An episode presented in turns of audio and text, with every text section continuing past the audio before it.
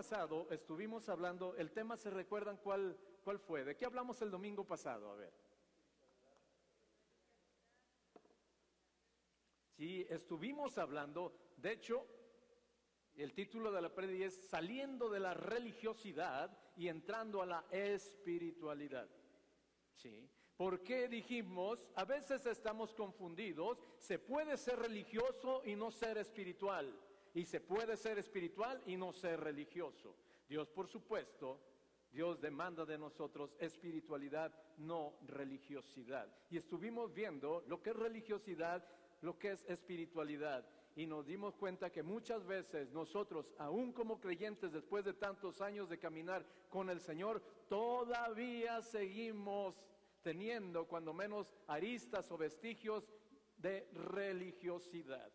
Y bueno, el día de hoy, de acuerdo en el contexto espiritual que tenemos que caminar, quiero compartir una palabra que creo que voy a terminar por fraccionarla. Leí de alguien, de una persona, una vez dijo: no elegimos venir al mundo, pero tenemos el derecho de elegir dónde queremos vivir la eternidad. Les repito, ni usted ni yo elegimos venir al mundo, pero nos ha sido dado el derecho, no porque nosotros lo hayamos ganado, porque alguien lo ganó para nosotros, nos ha dado el derecho de elegir. Esta sí es elección. Venir al mundo, los que estamos aquí, no lo elegimos, no lo pedimos. Pero cuando estamos aquí, si hay un derecho que nos ha sido dado de elegir dónde queremos pasar nuestra eternidad. ¿Sí? Ahora, pensaba y meditaba que el derecho de elegir, estoy hablando derecho de elegir dónde quiere pasar su eternidad. Ahora, que tengamos el derecho de elegir no quiere decir por sí solo que vamos a hacer la elección correcta. ¿Sí está de acuerdo conmigo en eso? Que tengamos el derecho de elegir no quiere decir que cuando elijamos estemos haciendo la elección correcta. Podemos elegir de manera equivocada.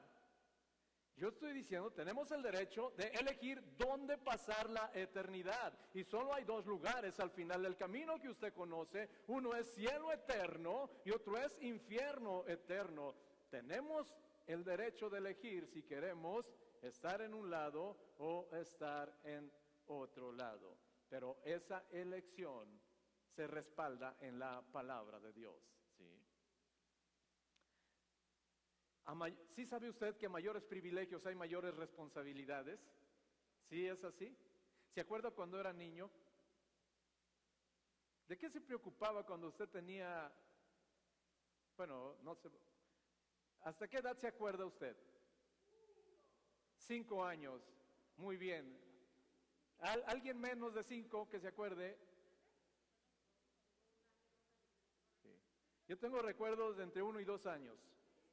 Yo me acuerdo el primer día que fui al kinder y tenía 2 años.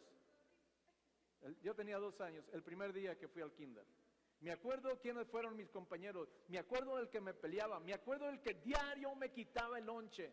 Les dije el otro día, se llama Seferino si no se ha muerto. Sí, ya lo perdoné, ya oré por él, ya reprendí ese espíritu de abuso que estaba en el corazón de Seferino. Sí, por ahí había una mano atrás, ¿quién se acuerda? José Luis. ¿Te acuerdas cuando tenías 1 año? Bueno, eso está muy interesante.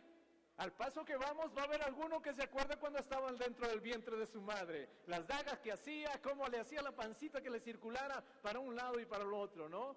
Bueno, ok, bien. Ahora, ¿no es cierto que era más fácil la vida? Cuando tenías 3 años, ¿te preocupabas de qué ibas a comer? ¿Dónde ibas a vivir? ¿Te preocupabas qué ropa te ibas a poner? Alguien más tomaba las decisiones por ti.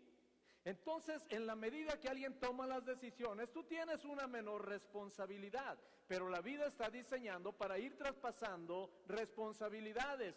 Cuando eres pequeño, toda la responsabilidad de la toma de decisiones la tienen tus padres. A medida que tú vas creciendo, pasando por la adolescencia y la juventud, ¿sí? Entonces la responsabilidad va siendo compartida. Algunas de las decisiones las sigan tomando tus padres, las que son las decisiones más trascendentes, pero las decisiones más sencillas te las dejan tomar a ti, ¿sí? Por ejemplo, hay algunos niños que el día de hoy decidieron qué ponerse. O sea, no le preguntaron a sus papás, decidieron qué ponerse, algunos niños. ¿Por qué? Porque ya pueden tomar unas decisiones, no todas. Pero la vida sigue avanzando y hay un momento donde los padres traspasamos completamente a los hijos la responsabilidad de tomar sus propias decisiones. Nosotros nos tenemos que hacer a un lado y solo podemos servirles como un consejero. Ya no los podemos obligar. Usted no puede obligar a su hijo de 25 años a que haga lo que usted quiera. Bueno, 15 años. ¿Se acuerda cuando estaba chiquito y usted lo peinaba como a usted le gustaba? ¿Sí se acuerda? ¿Se acuerda que lo cambiaba como usted quería? Y usted se sentía fantástico aunque al niño no le gustara. Lo importante es que le gustaba a usted y usted se sentía realizado. ¿Sí? Ok. Al día de hoy, peínalo como lo peinaba cuando estaba chiquito. Cámbialo como lo cambiaba cuando estaba chiquito. Usted hace una cosa y él hace otra. ¿Por qué? Porque así es, pero hay un momento en la vida donde hay un traslado total de responsabilidades y los padres solo somos consejeros. Por eso la importancia de preparar a nuestros hijos para que cuando tengan que tomar las decisiones, tomen las decisiones correctas, porque toda decisión en la vida trae consecuencias. Toda decisión trae consecuencias.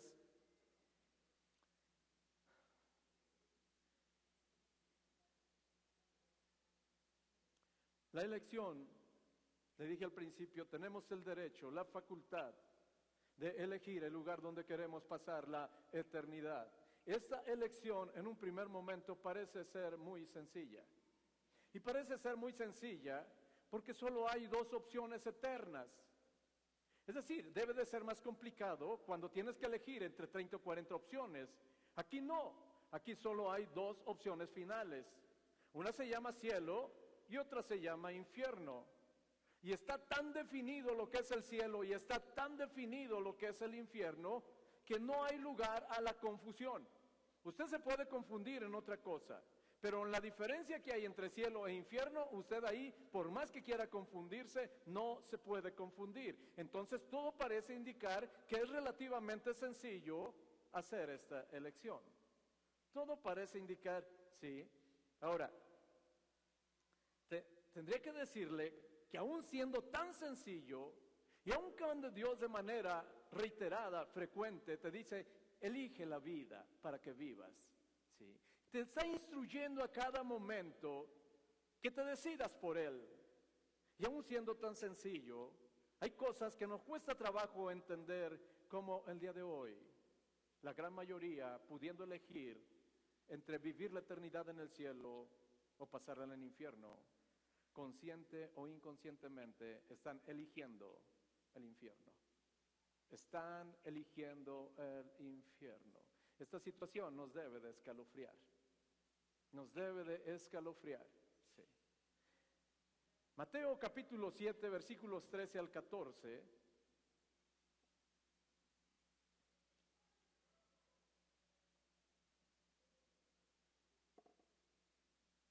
Es un pasaje que algunos de ustedes conocen, está proyectado, vamos a ir un poco rápido porque quiero llegar a un punto. Dice la bendita palabra de Dios, entrad por la puerta estrecha, porque ancha es la puerta y espacioso el camino que lleva a la perdición, y muchos son los que entran en ella, porque estrecha es la puerta y angosto el camino que lleva a la vida, y pocos son los que la hallan. Vamos a... Inicia el versículo 13 con una instrucción. ¿Qué instrucción da el Señor en el versículo 13? ¿Entrad por dónde? ¿Es clara la instrucción? Dice el Señor, hay dos puertas, una es estrecha y una es ancha, ¿sí? Una te conduce a la vida y otra te conduce a la perdición. Te da una instrucción de inicio, te dice, entrad por la puerta estrecha, ¿sí? Y dice la palabra de Dios, sin embargo, ¿sí? Sin embargo, la parte final del versículo 13, cuando habla espacioso el camino que lleva a la perdición, puede leer conmigo la última parte del versículo 13, dice, y muchos, no pierda la perspectiva, muchos son los que entran por esa puerta que lleva a la perdición, son muchos, versículo 14, porque estrecha es la puerta y angosto el camino que lleva ¿a dónde lleva este camino? A la vida. Y dice, y pocos son los que hayan ¿qué? Siempre habíamos pensado que la puerta estrecha, no habla de la puerta estrecha, en el contexto habla de la vida. La puerta estrecha conduce a la vida y pocos son los que hallan esa vida. Ahí está una instrucción, hay un cielo, hay un infierno, hay una puerta estrecha que conduce a la vida, hay una puerta enorme que conduce a la muerte. Pocos son los que entran por la puerta que conduce a la vida, pocos son los que hallan la vida, muchos son los que al final van a terminar en el camino de muerte y de perdición. La instrucción es, entren. Al día de hoy Jesús sigue todavía casi implorando, y para eso nos dejó a nosotros, para suplicarle a la gente casi, entren por la puerta estrecha, entren por la puerta estrecha. Le decía, es increíble, pareciera que con todo y eso sería más fácil y la gente elegiría entrar por la puerta estrecha, pero no, al día de hoy lo vemos de manera clarísima. La gente sigue eligiendo el lugar donde quiere pasar su eternidad y sigue eligiendo el camino de la perdición, sigue eligiendo el infierno. Para una mente racional pareciera ilógico, pero no para una mente que está condicionada para vivir de acuerdo a los estándares de este mundo y de acuerdo a los estándares del príncipe de este mundo que se llama Satanás. Ahora, a lo mejor si nos dijeran a dónde quieres ir, sería muy fácil decir al cielo y no quiero ir al infierno. Tendría que decirte, no es suficiente que quieras ir al cielo. Estuve reflexionando en esta palabra y de veras cada vez agradecí más a Dios. ¿Sabes qué es lo que te va a llevar al cielo? ¿O sabes qué es lo que te va a llevar al infierno? Tu genealogía va a terminar llevándote al cielo, o tu genealogía va a terminar llevándote al infierno. No se me adelante todavía, los veo con cara de espantados, porque dicen, ¿cómo? Cuando hablo de genealogía estoy hablando, genealogía, ¿sí? Es de alguna manera una ciencia, un estudio que tiene que ver con los componentes de una familia, ascendientes y descendientes, ¿sí? Tu genealogía está donde inicias tú y donde terminas tú. Todo eso se llama genealogía, ¿sí? Entonces, te decía, tu genealogía está íntimamente relacionada con el lugar donde vas a pasar la eternidad. Ahora, no sé si usted ha leído la Biblia. Y en la Biblia ha encontrado cualquier cantidad de genealogías, ¿sí? Fulanito, hijo de Manganito, hijo de esto, hijo de aquello, hijo de aquello, hijo de aquello, hijo de aquello. Y ahí van uno tras otro, tras otro, tras otro, tras otro. Todos los reyes, murió él y reinó en su lugar su hijo. O murió él y reinó en su lugar fulanito, hijo de fulano de tal. Siempre la genealogía, digo, ¿por qué? Es tan impresionante la genealogía que de Jesús en la Biblia hay dos genealogías. Hay una genealogía en Mateo capítulo 1 y hay otra genealogía en Lucas capítulo 3. ¿Sí? Estas genealogías son iguales de Abraham a David. Y en David ya las genealogías son diferentes hasta la actualidad. Cuidado, alguna vez le van a cuestionar y le van a decir, es que la Biblia se contradice a sí misma en la pura genealogía. Mira, aquí dice que fue hijo de fulanito de tal y aquí dice que fue fulanito de tal. No se deje engañar con eso. La genealogía de Lucas apunta a María. Y la genealogía de Mateo se refiere a José. Y de Abraham, ahora la genealogía de Lucas inicia desde Adán. La genealogía de Mateo inicia desde Abraham. ¿Sí? Sin embargo, de Abraham a David son completamente iguales las genealogías. ¿Sí? Ya cuando llegamos con David, ahí se parte la genealogía, porque David tuvo varios hijos. Uno de los hijos se llamó Salomón, otro de los hijos se llamó Natán, ¿sí? Ok, José fue hijo de Salomón, la descendencia de María, estoy hablando en líneas. José viene de la descendencia de Salomón, la Virgen María viene de la descendencia de Natán, otro hijo de David. Por eso es que a partir de ahí ya es completamente diferente las genealogías, ¿sí? Lo explico porque muchas veces los escépticos, los ateos tratan de decir, o antiteístas mejor dicho, tratan de decir, mira, se contraponen. No, no se contraponen. ¿Sí? Estoy explicando las dos genealogías de Jesús, la genealogía de José en Mateo, la genealogía de María en Lucas. Por eso esa es la razón. Desde Abraham hasta David es exactamente la misma. Pero si usted ve a los hijos de David, David tuvo entre otros hijos a Salomón y a Natán. Y luego ya de ahí para adelante ve la descendencia de Salomón por un lado y la descendencia de Natán por el otro, ¿sí? Y de ahí viene José y de ahí viene María al final. Ahora, ¿se ha preguntado usted por qué hace tanto énfasis en la genealogía la Biblia? ¿Sí?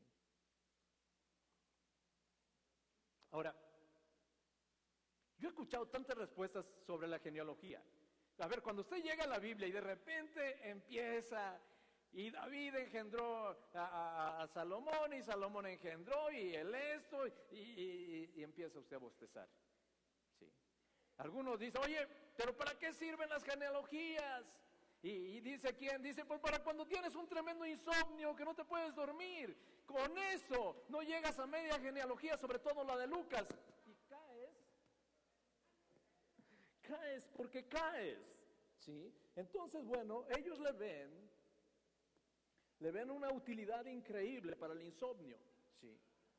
Entonces, hay otros que creen que bueno, es muy útil para llenar espacios históricos que nos permiten identificar culturas o sociedades. A través de genealogías tú puedes identificar culturas o sociedades. Otros creen que les permite conocer sus raíces, ¿sí? De dónde vienen, y ya que se dan cuenta de dónde vienen, luego quieren cerrar el arbolito genealógico, ya no, dice, ¿para qué? ¿Sí? Y bueno, otros creen que es la mejor manera de aburrirse cuando no estás haciendo nada, pero cada quien tiene ideas. Pero me pregunto, ¿habrá algo más del por qué se enfatiza siempre la genealogía en la Biblia? Se ha puesto a pensar, ¿cuál será la razón? Herencia espiritual, muy bien, Isra.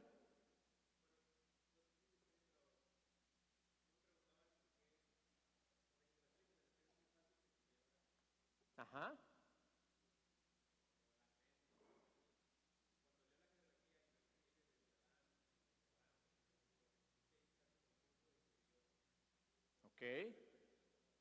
Ok. Bien, excelente. Miren, es tan importante en el pueblo, o sea, si para el mundo era importante, para el pueblo de Israel era definitiva. ¿Por qué? Recuerden ustedes, cuando se va a repartir la tierra prometida, repartieron por familias. Entonces la manera de identificar dónde estaba tu posesión o tu propiedad era qué familia eras. A los de Rubén, a ustedes les toca allá. A Neftalí, a ustedes les toca allá. Entonces teníamos que, se acuerda todavía de Pablo, al final dice, sí, hebreo de hebreos, descendiente de la tribu de Benjamín. Caray, ¿cuántos años pasaron entre Pablo y Benjamín? Pero Pablo siguió la secuencia, ¿sí? Ahora, era tan importante para el pueblo de Israel porque el lugar que ocupaba una persona en la sociedad se determinaba enteramente por su genealogía. Te repito, el lugar que una persona ocupaba en la sociedad se determinaba enteramente por su genealogía. No eran sus dones, no eran sus talentos. El día de hoy, el lugar que una persona ocupa en la sociedad se determina por qué.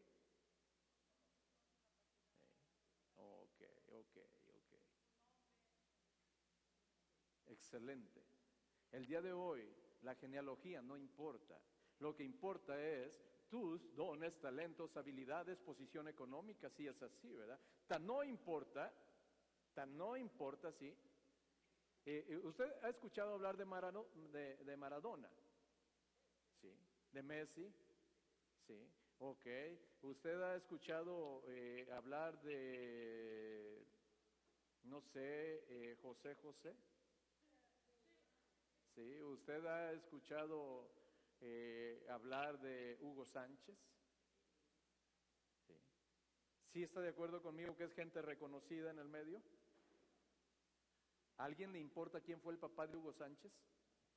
¿A alguien le importa, sí, quién es el papá de Rafa Márquez?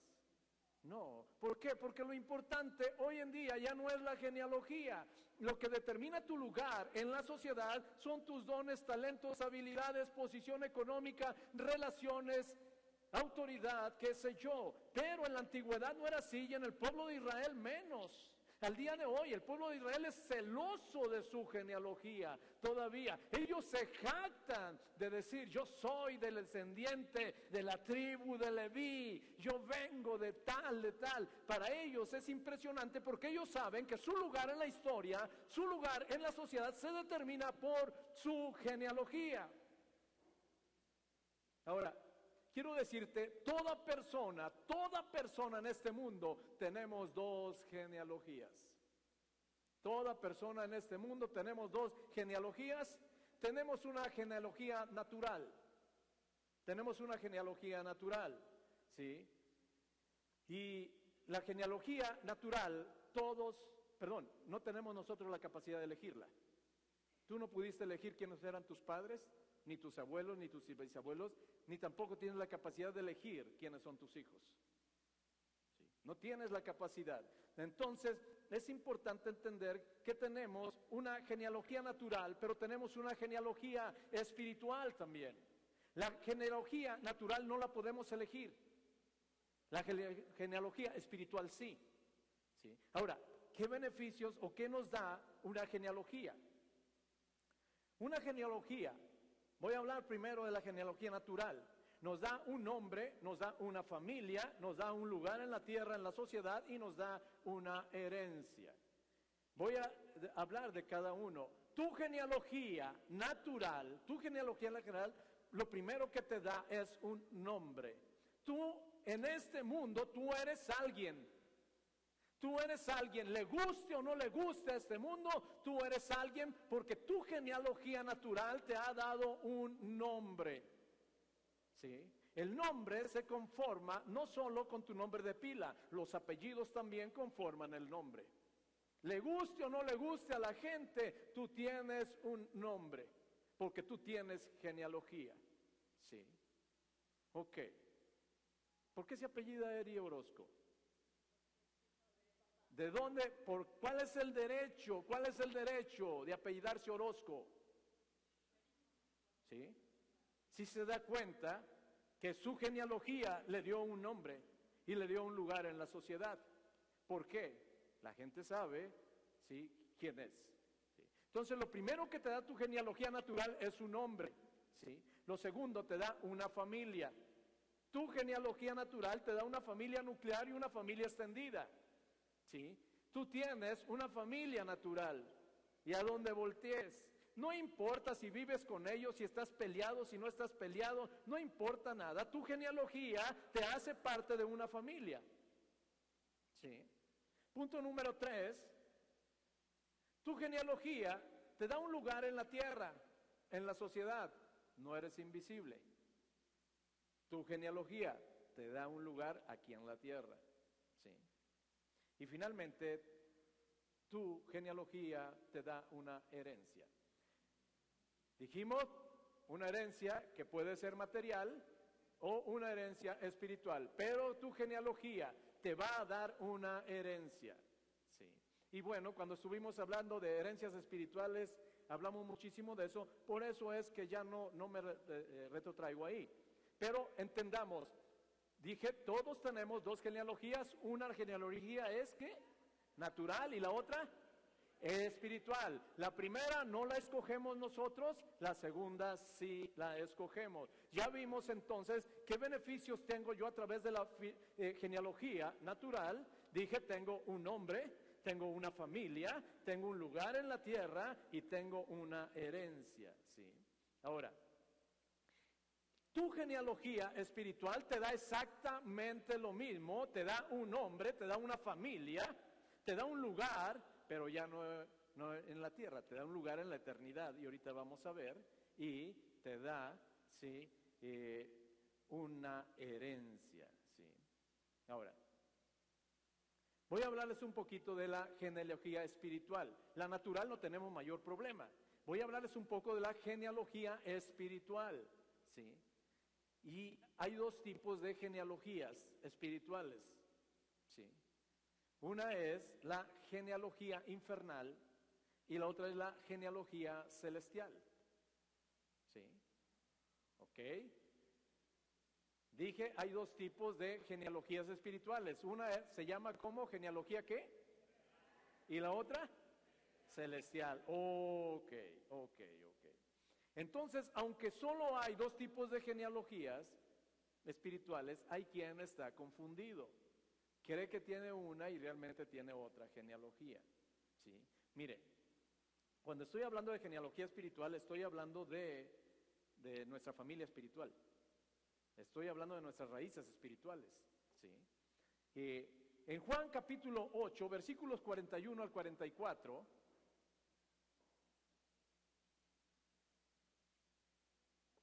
nos encontramos con con gente que está terriblemente confundida.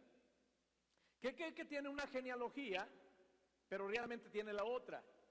Y eso debe de ser una situación de muchísimo riesgo. Hay una discusión entre Jesús y gente judía que camina con él. Pero que hay un punto donde no salen de acuerdo en algo y Jesús les dice, vosotros hacéis las obras de vuestro padre. Entonces le dijeron, nosotros no somos nacidos de fornicación. Un padre tenemos que es ¿quién? Ellos afirman que en su genealogía espiritual está Dios. Ellos afirman eso. Jesús entonces les dijo, si vuestro padre fuese Dios, ciertamente me amaríais, porque yo de Dios he salido y he venido, pues no he venido de mí mismo, sino del que me envió. ¿Por qué no entendéis mi lenguaje? Porque no podéis escuchar mi palabra. ¿Sí? Versículo 44. ¿Sí? ¿Está conmigo? Podemos leer la primera parte del versículo congregacionalmente. Dice, vosotros.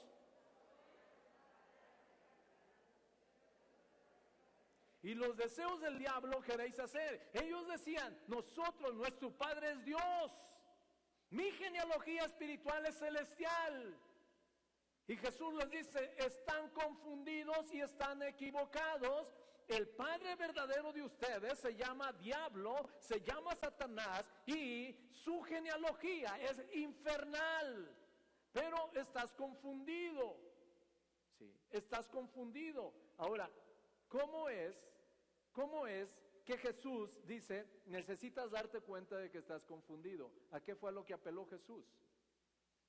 Dice Jesús, si Dios fuera su padre, ¿sí?, me amarían a mí. Si Dios fuera su padre, las obras que Él quiere que hagas, harías. Pero ustedes hacen las obras del diablo. ¡Wow! Eso nos debe preocupar. Aquí estamos hablando de gente religiosa que cree que realmente está caminando con el Señor y cree que su genealogía, ¿sí?, al final del camino, ¿sí?, va a determinar su destino final. Y Jesús dice, hay un problema, están confundidos, ¿sí? Su genealogía es infernal y su destino final se llama infierno, y caminaban al lado de Jesús.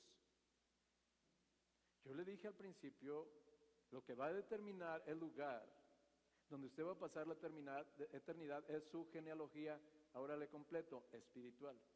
Su genealogía espiritual es la que va a determinar el lugar donde usted va a pasar la eternidad, ¿sí? Entonces, aquí estamos viendo un elemento de confusión muy común hoy día en esta humanidad.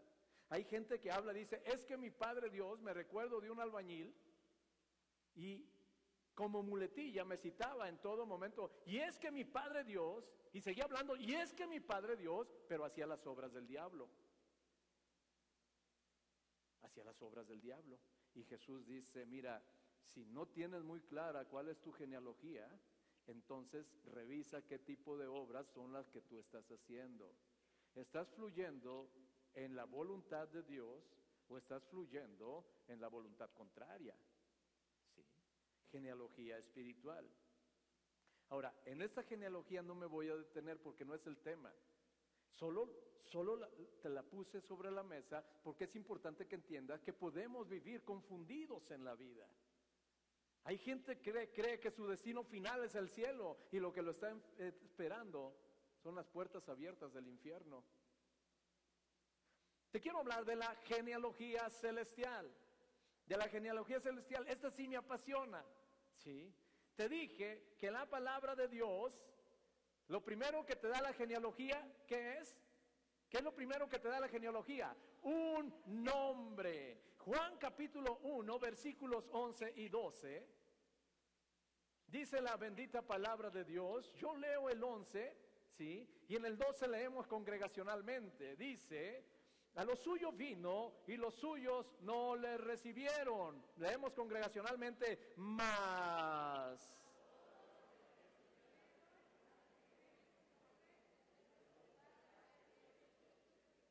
Ok, había unos que no tenían un nombre, pero cuando vinieron a Jesús se les dio un derecho, y ahora los que no tenían nombre, a hoy se llaman hijos de Dios.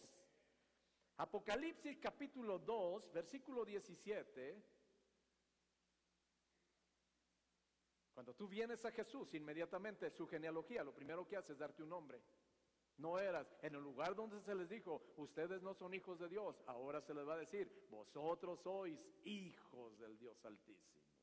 Apocalipsis 2, 17, yo inicio leyendo y en la parte final leemos congregacionalmente, dice, el que tiene oído, oiga lo que el Espíritu dice a las iglesias. El que venciere, daré a comer del maná escondido y le daré una piedrecita blanca. Leemos congregacionalmente el resto del versículo, dice, y en la...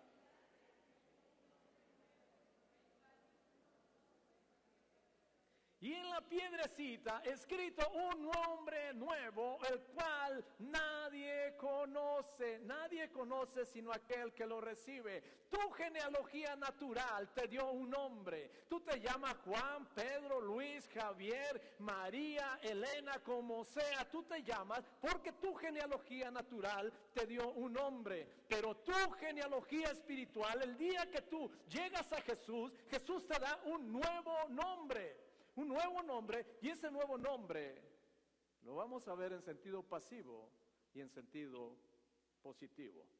Sí. En sentido pasivo, ¿cuál cree que podría ser su nombre? El día que usted llegó a los pies de Cristo, le repito, Jesús lo tomó en su genealogía y le dio un nombre nuevo. En un sentido pasivo, ¿sí? ¿Cómo se llamaría usted? Hijo de Dios, muy bien. En un sentido pasivo, todos somos ex drogadicto, ex delincuente, ex abusivo, ex mentiroso, ex fraudeador. ¿Sí? En un sentido pasivo, todos, nuestro nuevo nombre, es un ex. Porque si bien no somos todavía lo que podemos llegar a ser, tampoco somos lo que éramos. Si alguna persona sigue siendo lo mismo que cuando llegó a los pies de Cristo, de acuerdo con la prédica del domingo pasado, tal vez esté confundida hacia una persona religiosa, más no espiritual. Entonces, lo primero, Jesús nos da un nombre nuevo. En sentido pasivo, todos somos ex. Todos, ex borracho, ex infiel, sí. Ex flojo, ex grosero, ex mal hablado, ex rebelde con los padres. Cuando llegamos a Cristo, dice Jesús, entraste a mi genealogía, te voy a dar un nuevo nombre.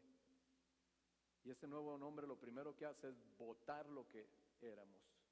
Y entonces somos un ex, pero en un sentido positivo. En un sentido positivo, sí. Comenzamos a ser conocidos de acuerdo a nuestro nuevo nombre. Y tu nuevo nombre está relacionado con tu llamado. Tu nuevo nombre está relacionado con tu llamado.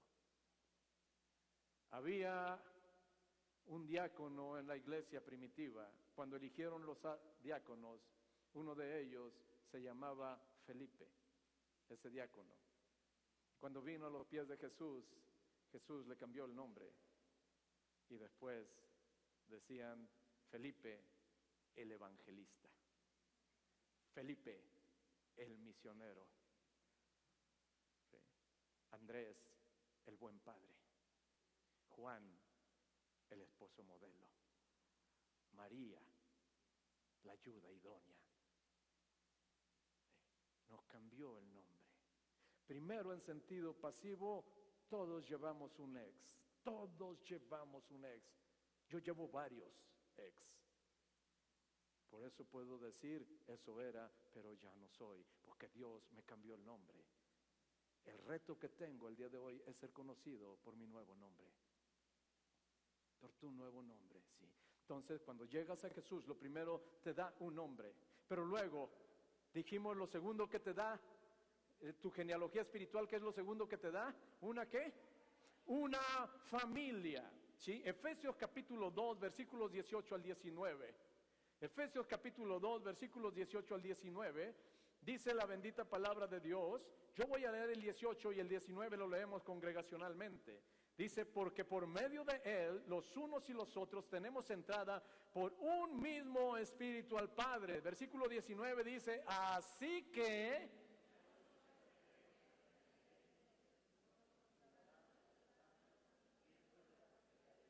miembros de la familia de Dios, así que ya no somos, que éramos antes, dice la Biblia, extranjeros y advenedizos, ajenos a la familia de Dios. Pero cuando entramos a su genealogía, dice, te doy un nombre, te cambio un nombre, pero te doy una familia. Y entonces a hoy, si estás en la genealogía de Cristo, tú y yo somos miembros de la familia de Dios. Por eso es tan importante tu genealogía. Dijimos, ¿qué más te da tu genealogía? Tu genealogía natural te da un lugar en la tierra, tu genealogía celestial te da un lugar en el cielo. Tu genealogía celestial te da un lugar en el cielo. La gente dice, es que en el cielo todos cabemos. Tal vez sí, pero no todos vamos a entrar, porque la palabra de Dios dice que todo aquel que no fue hallado inscrito en el libro de la vida fue cortado y echado al lago de fuego que arde con azufre. La gente sigue pensando que el día que llegue va a estar Pedro en la puerta con un montón de llaves para decir, pásale, mira, el buena onda. Cuando tú llegues, lo único que van a decir, ¿cuál es su nombre y apellido? ¿Sí? Yo me llamo Muñoz Pini Javier. Muñoz Pini Javier. Se abre el libro de la vida. Ahí está Muñoz Pini Javier. Muñoz Pini Javier, entra en el gozo de tu Señor, porque en lo poco fuiste fiel, sobre mucho te pondré. Y llega Irra, ¿y cómo se llama? Y ya no, pues yo me apellido Cholico, yo soy de los cholicos buenos para el fútbol.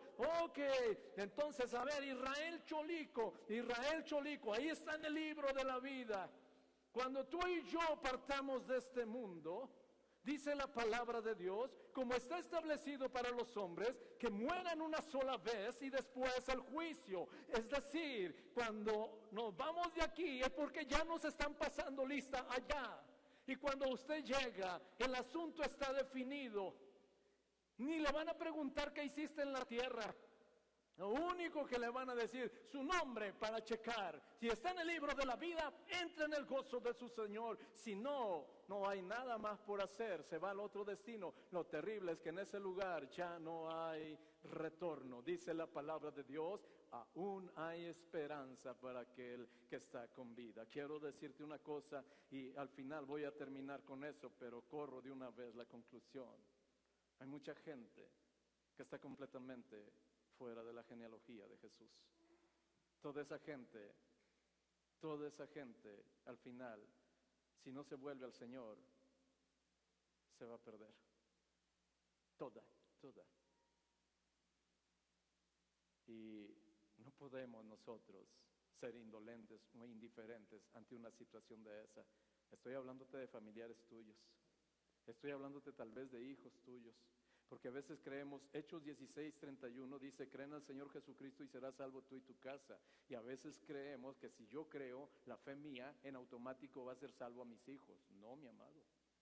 Lo que tú y yo tenemos de parte de Dios es el compromiso, la promesa de que Él se va a revelar de manera personal a cada uno de tus hijos. Y tus hijos tendrán la oportunidad de aceptarlo o rechazarlo. Y eso va en función de lo que ellos hayan visto en ti, la gran mayoría de veces. Sí. Nos dio una familia. ¿Qué más nos dio? Dije un lugar en el cielo. Lucas capítulo 10, versículos 17 al 20.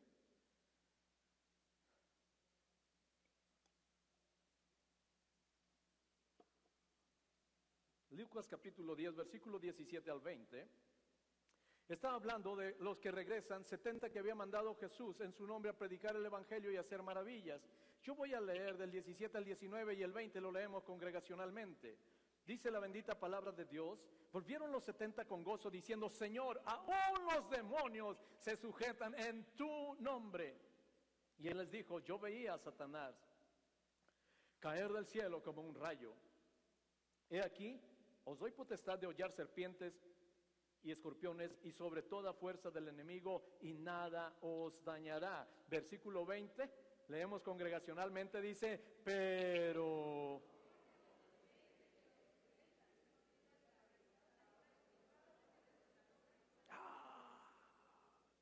no se regocijen de lo que ven tanto aquí en la tierra. Aquí ven que los demonios se sujetan, aquí ven que los espíritus malvados salen huyendo, aquí ven esto, aquí ven aquello, qué bueno, pero no se regocijen tanto de eso, regocíjense porque sus nombres ya están escritos en el cielo, regocíjense que son parte de la genealogía celestial y eso es la garantía de que cuando cierre sus ojos aquí nos va a abrir en presencia del Señor. Ese es el verdadero regocijo con el que caminamos en la vida.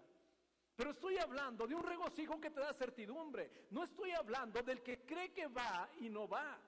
No estoy hablando de los confundidos.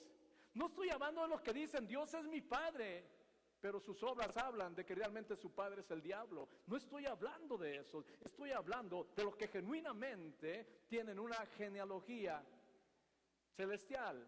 Y finalmente, ¿qué más nos da?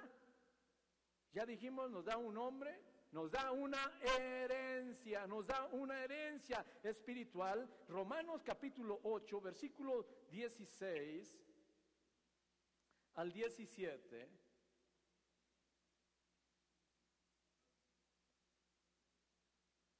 Romanos capítulo 8, versículo 16 al 17.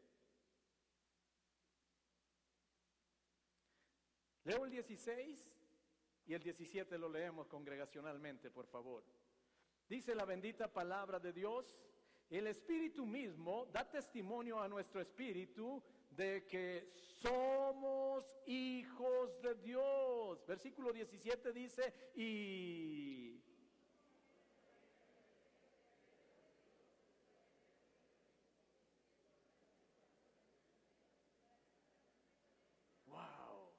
y si hijos, entonces también herederos y herederos de Dios y coherederos con Cristo, si es que padecemos juntamente con Él, para que juntamente con Él seamos glorificados. Y si hijos, también herederos de Dios. Ok, pregunta, ¿qué vamos a heredar?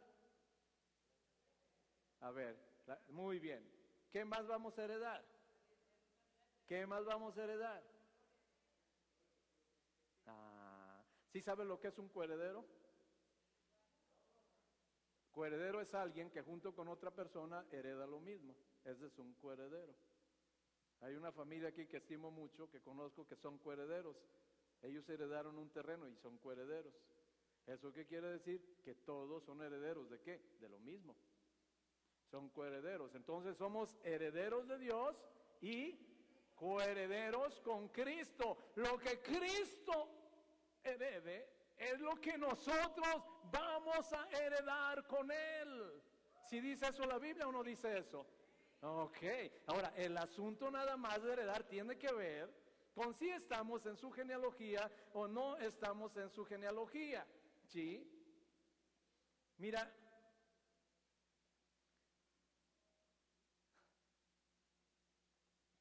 vas a entender pasajes a hoy que ya los habías entendido, pero a hoy los vas a entender mejor.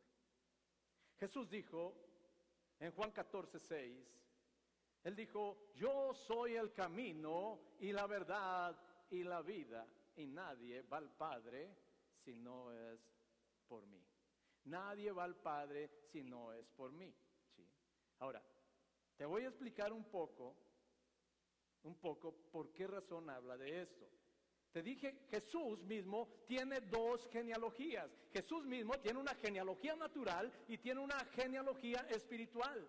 Usted lo puede checar en su Biblia eso. Jesús, cuando fue presentado para ser registrado, a lo que sería el día de hoy el registro civil, llega José y María y lo presentan y entonces dice, ok, ¿cómo se llama? Ah, se llama Jesús. Ok, ¿quiénes son sus padres?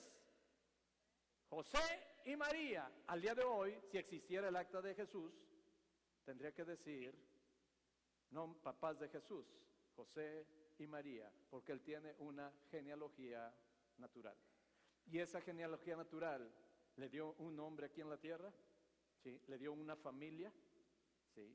Le dio un lugar en la sociedad y le dio una herencia, ¿sí? Entonces ahí vemos a Jesús, ¿sí? Que él tiene una genealogía natural, pero luego vemos, si me acompaña, ¿sí? Si me acompaña, por favor, a Mateo, capítulo 3, versículo 16 y 17. Mateo, capítulo 3, versículo 16 y 17.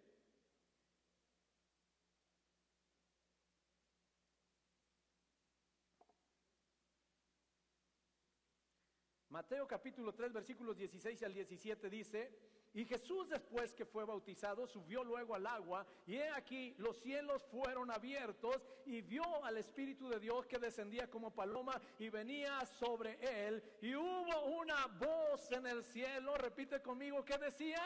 Este...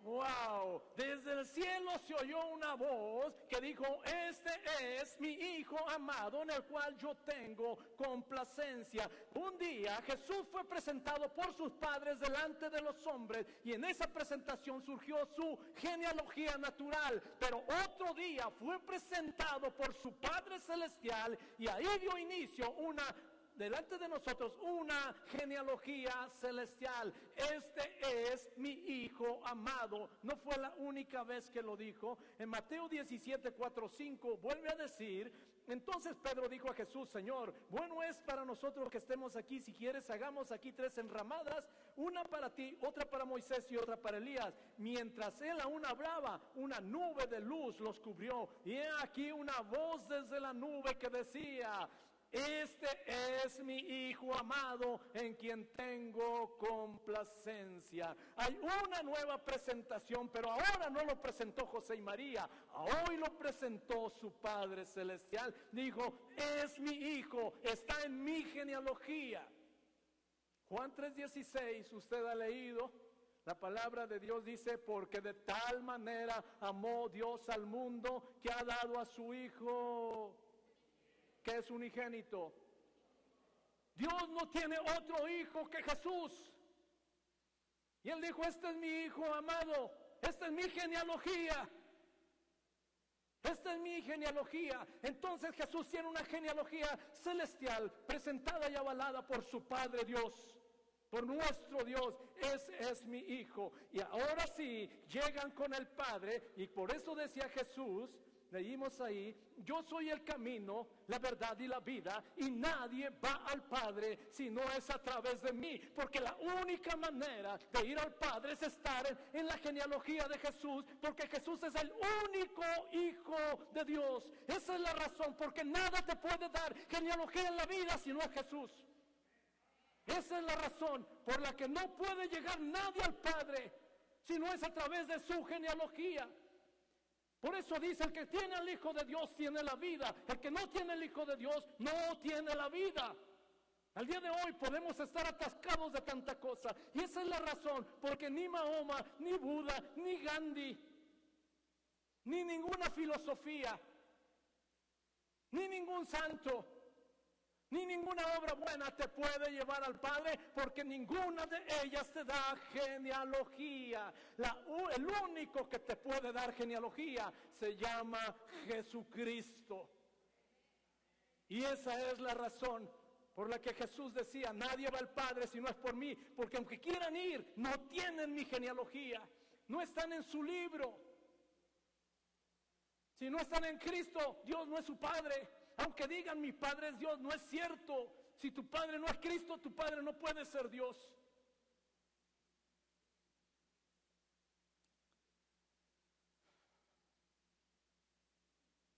Mira, si entiendes ahora de manera más clara, por eso es que nada te puede ligar con el Padre si no es Jesús, porque es el único que tiene la genealogía del Padre. Por eso dijo Jesús, usted leyó en Juan capítulo 1, versículos 11 y 12, mas a todos los que creyeron, a todos los que le recibieron, hablando de Jesús, a los que creen en su nombre, les dio el derecho de ser hijos de Dios. Usted no puede ser hijo de Dios si no es a través de Jesucristo. Y si no es hijo de Dios, no importa lo que la gente crea, no está en la genealogía celestial. Y si no está en la genealogía celestial, jamás podrá entrar al cielo. No importa, olvídese de sus buenas obras, olvídese de en qué esté confiando. Si usted no aparece, o si la gente no aparece en la genealogía celestial, nada lo liga con Dios. Porque quien te liga con Dios y su genealogía es su Hijo. Y Dios solo tiene un Hijo y se llama Jesús. En esta tarde hago dos cosas para concluir. La primera tiene que ver con si hasta el día de hoy tú no habías entendido esta verdad. Si hasta el día de hoy tú buscabas al Señor. Si hasta el día de hoy tratabas de vivir de una manera que te acercara con el Señor, pero no estás en la genealogía de Jesús. Hoy es el día para que nadie salga de esta iglesia sin tener la firme convicción y seguridad de que eres parte de la genealogía de Dios. Y la otra parte que quiero hacer al final es que seas sensible a la necesidad que hay en este mundo. Hay muchísima gente que va camino a la puerta enorme que los lleva a la perdición y no se dan cuenta. Y si nosotros que sabemos no nos atravesamos por ellos, se van a perder, porque no están en la genealogía del Padre, porque no aparecen en la genealogía de Jesús. Yo voy a orar solamente, pero yo quiero pedirles que tomen un momento para que reflexionen. Si usted no tiene la seguridad, digo seguridad, no es si usted cree o no cree. Si usted no tiene la seguridad de estar en la genealogía de Jesús, entonces yo voy a pedirles que usted se pare y venga conmigo al frente. Voy a orar todavía. Pero yo quiero animarlos, nunca más, o si quieren ir pasando, pueden ir pasando, nunca más viva con la incertidumbre de no saber si realmente está en la genealogía de Jesús o no. Porque al final lo que va a definir, ¿sí?, su lugar en la eternidad es si está en la genealogía de Jesús o no está en la genealogía de Jesús. Déjeme orar un poco primero. Padre Dios, bueno Señor, yo entiendo que en esta mañana nos has hablado de una manera tan clara, Señor. Ya nos habías comenzado a hablar, Señor, de que algunos de nosotros podemos tener un contexto religioso, venir de un contexto religioso, Señor. Y a través de nuestra religión nos acercábamos a ti, Señor. Sin embargo, no habíamos entendido, Señor, que es asunto de genealogía.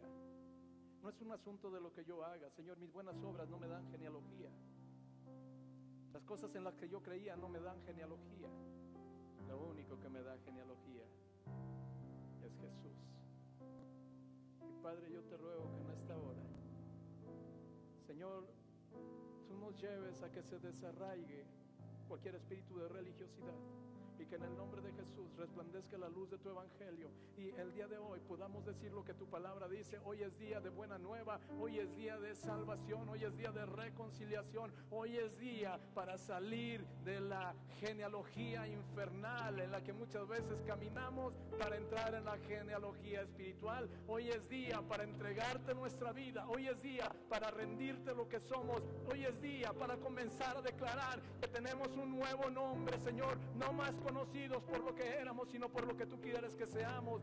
Nos has dado una familia, porque hoy tenemos una familia espiritual, Señor, y nos has dado un lugar en el cielo, porque hoy nuestro nombre ya se escucha en el libro de la vida, Señor. Y Padre, nos has dado una herencia, porque todo lo que herede Jesús lo vamos a heredar con Él. Y en esta hora, Padre, te ruego que tu Espíritu Santo comience, mi Dios, a redarguir, comienza a tocar corazones. Y ahora sí, yo te voy a pedir, si estás en tu lugar y tú no tienes la firme convicción, párate, no dudes. Si tienes duda, es el día para salir con plena convicción de este lugar, de que tú quedas en la genealogía de Jesucristo, y si tienes a Cristo, tienes la vida. Pasa al frente, por favor. Yo quiero orar por ti, yo quiero animarte, no te resistas. Padre, en el nombre de Jesús, quebranta cualquier espíritu de religiosidad y deja que en plena libertad la gente corra a ti, como corrían cuando Juan el Bautista, Señor, los llamaba arrepentidos, buscando ser parte de tu genealogía, porque tú y solo tú, Jesús, los puedes llevar al cielo.